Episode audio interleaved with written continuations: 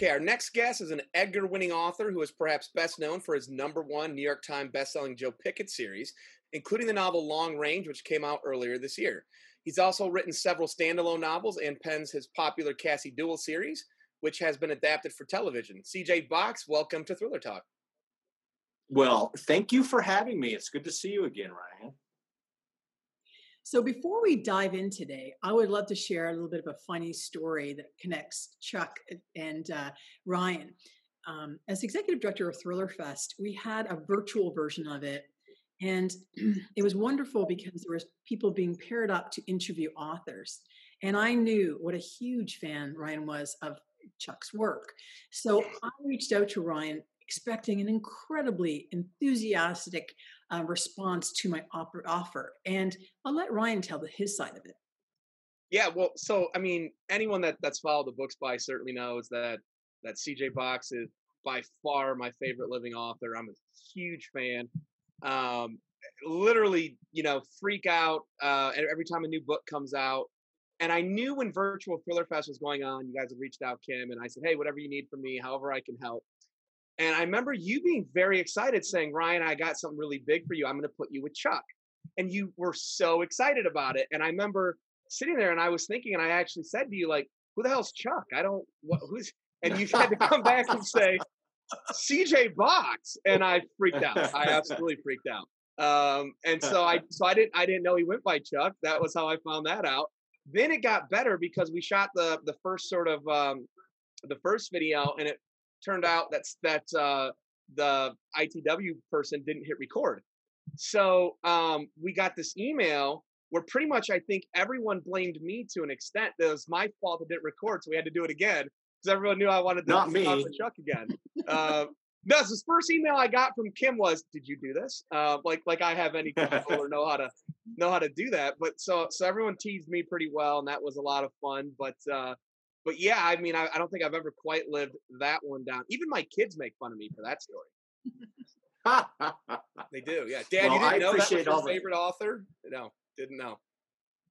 Ryan, I can't tell you how much I appreciate all the kind things that you you write and your reviews as well. It's um, sometimes I, I know I'm sitting there blushing as I'm reading them, but I, I absolutely appreciate it. So thank you. Well, no, you are you are so welcome, and thank you. You make my job really easy as a book spy because uh, for better or worse i'm kind of like out there in a vulnerable position with the author when i'm giving recommendations. You never know if someone's going to like them and if they don't like the person's book that's rough on the author but they also get mad at me because i didn't recommend a good book. You're about the safest author i can recommend and it's so funny because i get people that like cozies uh, mysteries, big time action thrillers, spy thrillers, and I'm like, go read CJ Box, and they're like, that's really not my thing, and I'm like, just read them, you'll love it, I promise. And every single person I've ever recommended that comes back and tells me they read one of the books has loved it. So you make me look well, like I know I, what I'm doing. Um, so so thank you, and obviously I do it because I am such a fan. So um, I'm over here looking at my calendar like they're probably going to put out arcs for the next one pretty soon, and that's always my favorite time of the year. So well, thank you. Yeah, well, you do make good recommendations. I take them myself. So thank you. Oh, thank, thank you.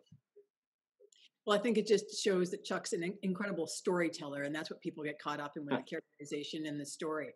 So, as Ryan mentioned in the intro, uh, Cassie Dewell is uh, headed to the small screen with ABC this fall. And I wondered if you could tell us about the show and your level of involvement with it. Um, it's called Big Sky. Uh, it's not called. It's based primarily, the first season at least, on the book The Highway, which is by far the creepiest book I've ever written. And um, it's not called Big Sky, or excuse me, not called The Highway. It's called Big Sky. And uh, David E. Kelley, who's a real well-known um, executive producer, writer, um, has had something like 13 or 14 shows on the air. Um, bought the rights to the, the highway about I think five years ago.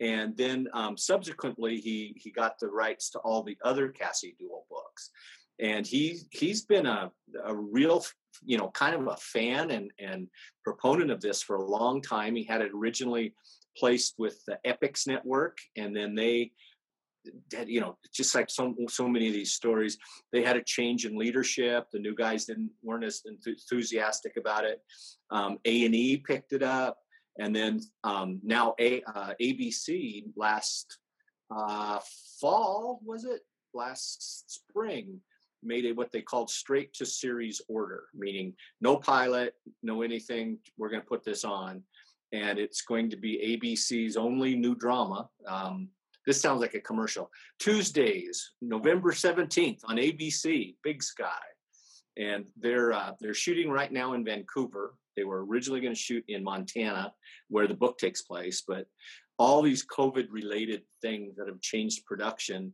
made it much easier for them to uh, film it in a bubble in Canada, in Vancouver, than it did to film it in Montana. So um, they're going at it right now. I've been hearing from David Kelley that things are going well. Although the weird circumstance of this is that he has not visited the set because he doesn't want to quarantine for 14 days. And I will probably not be able to as well for the same reason. So I'll be watching the show like everybody else when it comes on. We're all excited. My involvement, uh, that's, I'm sorry, uh, you, my, my involvement is I provided the source material. I'm not there on day to day. I read the pilot script. I thought it was fantastic. I offered a couple of ideas, which um, uh, David Kelley thought were good ideas, and he went went at it from there. But even in the promos I've been seeing, I'm recognizing the dialogue, so I think that's good the cast, which includes uh, Kylie Bunbury, uh, Katheryn Winnick, and Ryan Phillippe, uh, they look incredible in the trailers um, that I've seen online and on TV now. They're starting to come out on TV now. What are your thoughts about the casting, and is there anyone you're especially excited to see slip into character? Well, um, the casting is interesting because you know, as a writer, you envision how people look, um, and I don't think I don't know, you know, how if if if it's ever going to be the character that that you envision exactly. Um, uh, there's certainly some different kind of casting going on with this one, although I think the essence of the the characters remain the same. You know, Cassie in the books is a a middle-aged, overweight white woman, and um, uh, uh, Kylie Bunbury is quite attractive black actress. So that's one big change. But um, I, I, corresponded with her early on. She said she was going to make me proud of, of uh, how Cassie was portrayed, and I believe her. Um, I think it's going to be really interesting. The, I think the, the the the, character, and, and I'm going to screw up these names. Uh, character, um, uh, the casting for the Lizard King is right on. Um, I think uh, the Highway Patrolman is right on. I should have a list of everybody. They'd be upset with me if they saw this. But um, I think it's generally, generally um, much, much like the books. And does the first season follow um, the highway then? Yes. Now, um, because the other books have been optioned as well, I don't know. I know that there's going to be some secondary plots going on that include some of the threads from the additional Cassie Dewell books. Uh, you know, this it, TV is so much different than novel writing. I mean, they're still working on the scripts for the you know later into the series now as the thing debuts. So it may take some directions that um, I I won't see coming. And um, there's so much input. It's so collaborative. There's so many people involved. Um, there's probably going to be some changes, but I know that uh, David Kelley at least is is good and a professional, and I know he'll keep things pretty much um, on on track. I believe. Fantastic. So in the in the novels, um, Cassie was last seen in the Bitterroots. Are you working on a new Cassie book right, right now? Actually, uh, I am not working on a new one yet. I'm going to start working on a new one next year.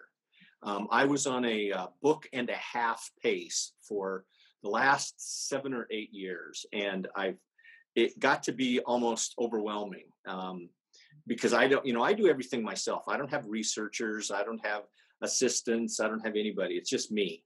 And um, the book and a half pace was was really getting grinding um, because I love to fish and I love to hunt and I love to do things.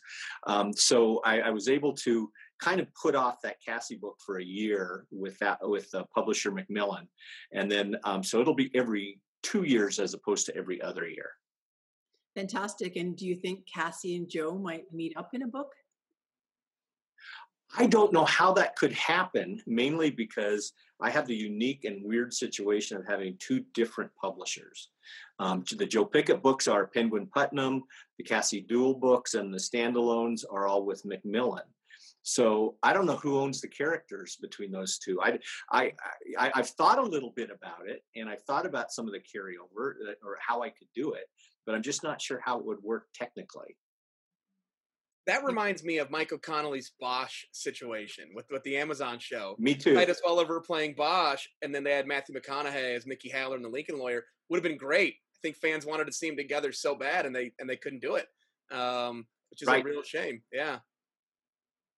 Um, Chuck, yeah, it's, it's. Oh, go ahead. Go ahead. Yes.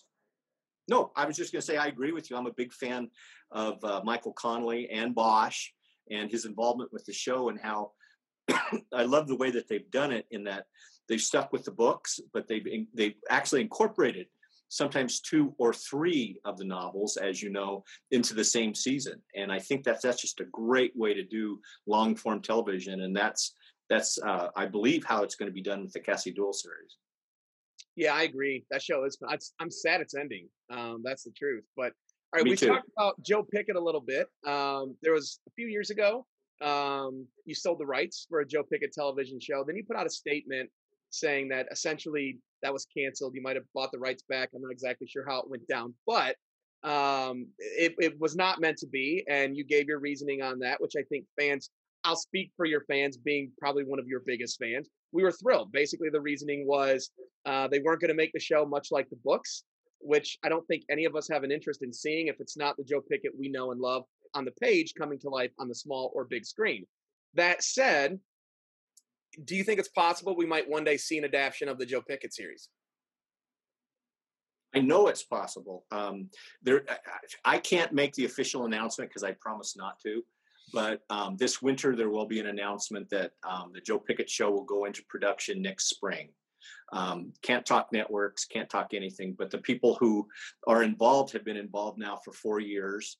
Um, I met the writers. I went to the writers' room just before March when everything shut down, and I loved the way they were doing it, um, the way they thought about it, the way they thought about the characters. They all understood it was a show about a family as opposed to just simply action and um, bad guys and police procedural. So from that, starting with that premise, I'm very excited um, that it might come might come about like we had hoped it would. So you mentioned that you're an avid fisherman, hunter, and outdoorsman, and so I believe you and your wife were involved in the tourism industry before. If someone was to come mm-hmm. to and they were looking for some adventure, what things would you recommend they do or see? Oh, I, I could recommend a lot of things. It would really depend on what their level of comfort is. Um, everyone should go to Yellowstone Park, the first national park, and um, whether or not they go off trail, off road, um, it is truly one of the most magnificent places on earth. I think I've been there now 150 times, mainly because of my tourism background and taking people there. But I'm still always amazed. And I've, I've been to not every inch of it by any means, but most of it. And you know, once you get off the road, off the trails, um, it's still as wild as it ever was, and that you can make it as wild as you want. But the state is big. There's a lot of stuff to do. Um, terrain it really varied from, you know, sand dunes to almost Pacific Northwest type um, you know, you know, rainy, um, very green areas.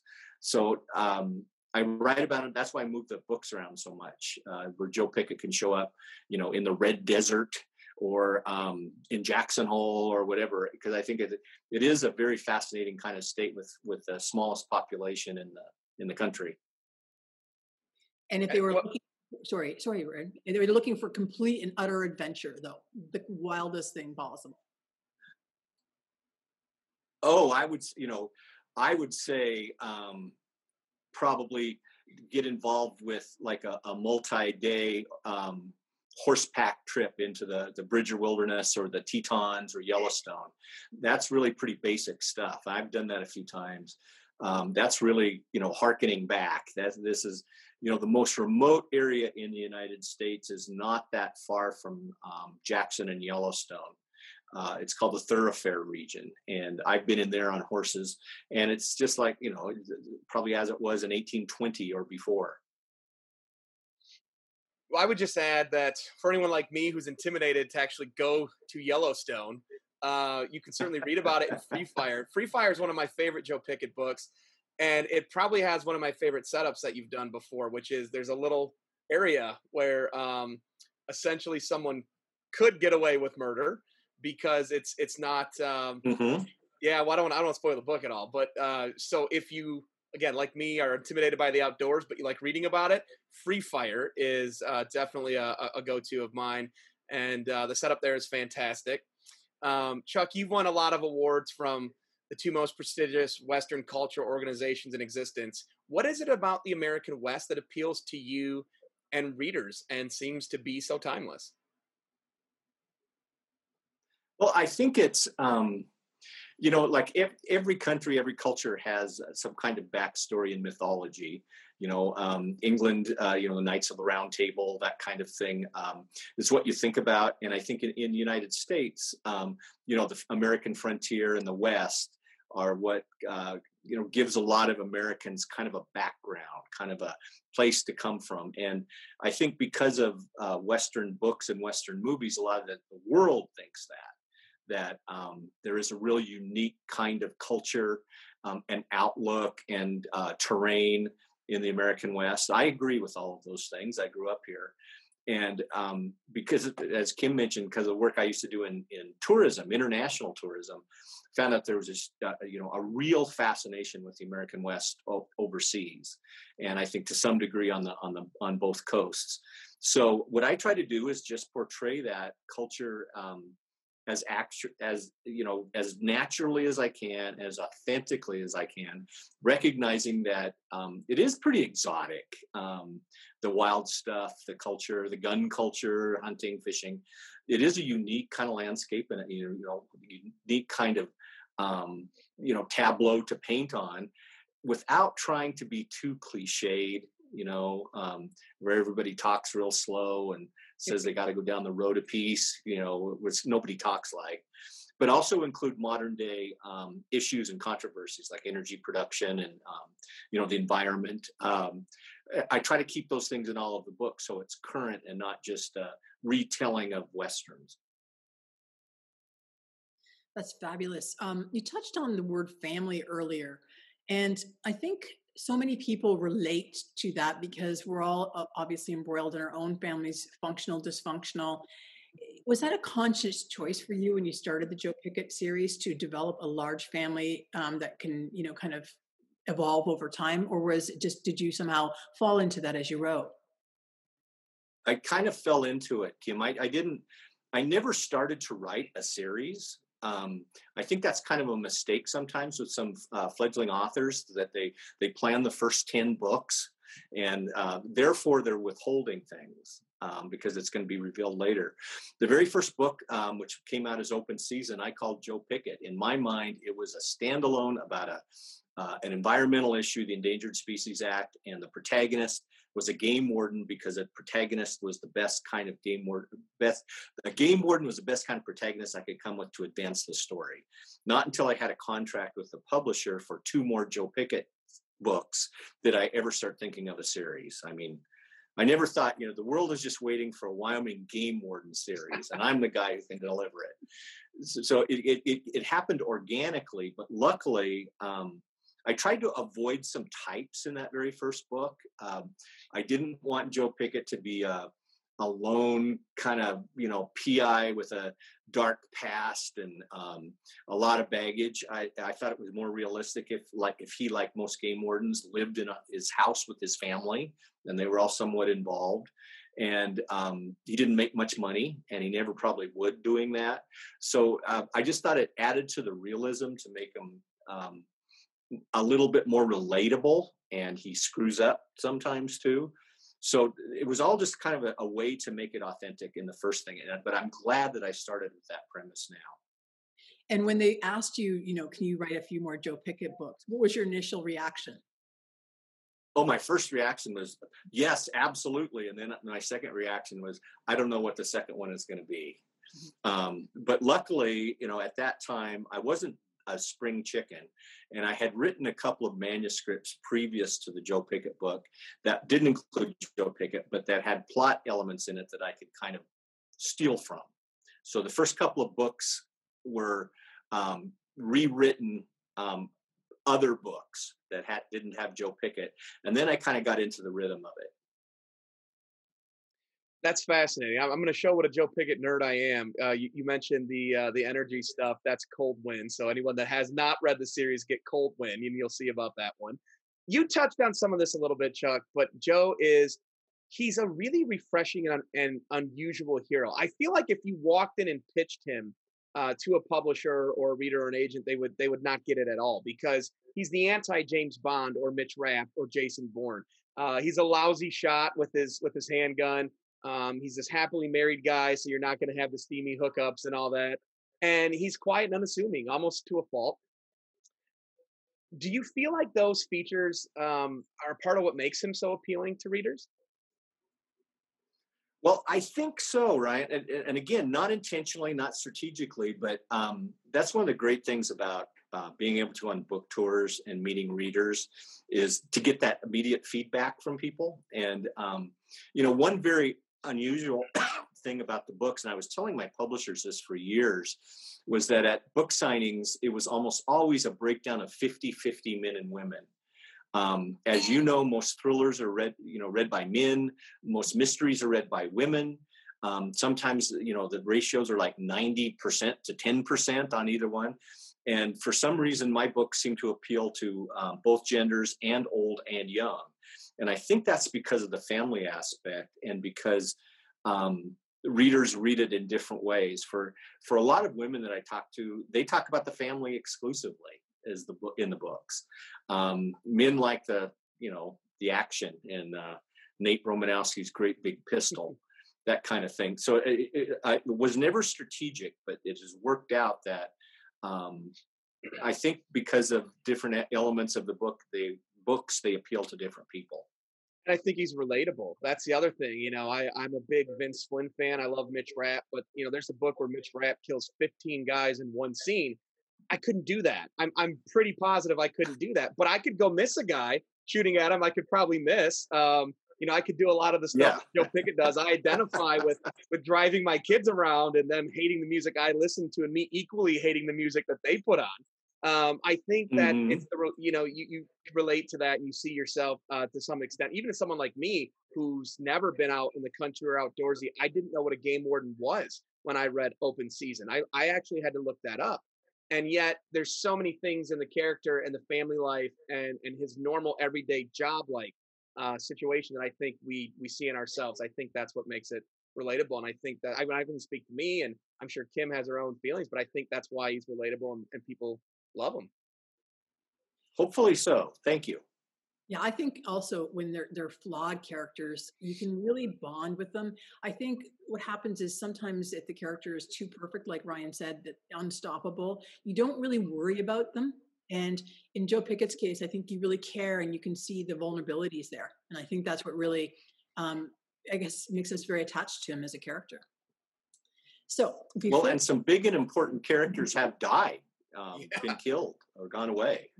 And I think I always want to keep that on the table, um, and that so readers know that um, you know n- not everybody is safe all the time. Things are going to happen, and I think that adds to the tension.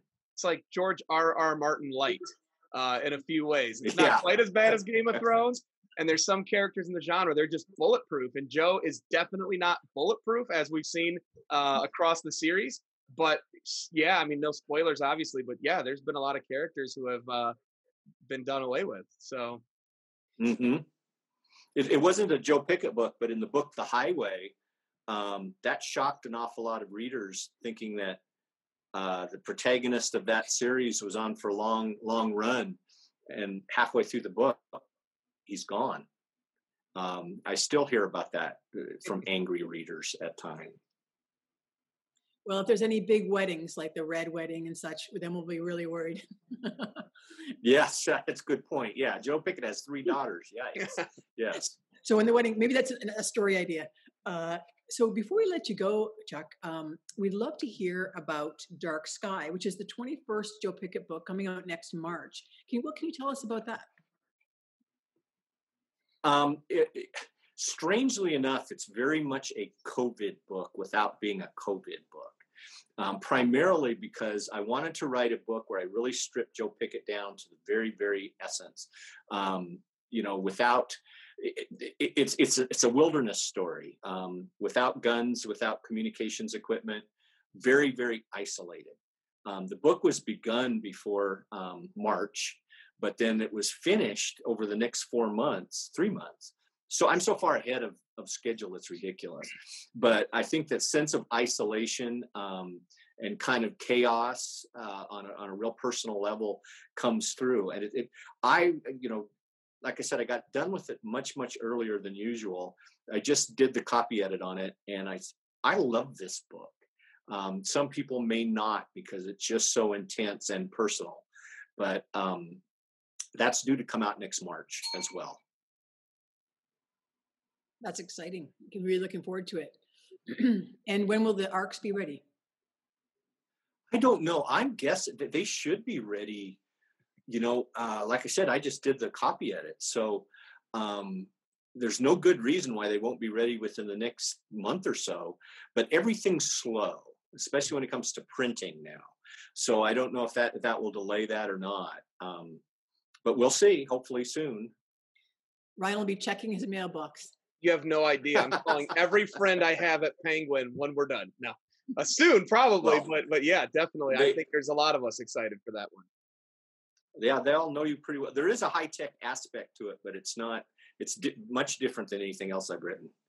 Um, can I say one thing about the TV shows that I was didn't get into? Yeah. Um, from from my standpoint and my wife's, and we're just kind of like not doing the first Joe Pickett thing. Uh, entertainment is so much different than it used to be. Um, it's not the panacea for an author to get a television show or a movie like it once was, because the dollars aren't the same as they once were. There's so many networks, so many series, all that. All uh, I think all an author can hope for is that the books are serve as commercial, or excuse me, the shows serve as commercials for the books and uh, create a little bit more exposure. And that, that's what that's what I'm excited about. Is that um, we've already seen sales go up on the books just from the promos of the television show. Um, so that's that's where the real reward is. So thanks for letting me say that. Of course.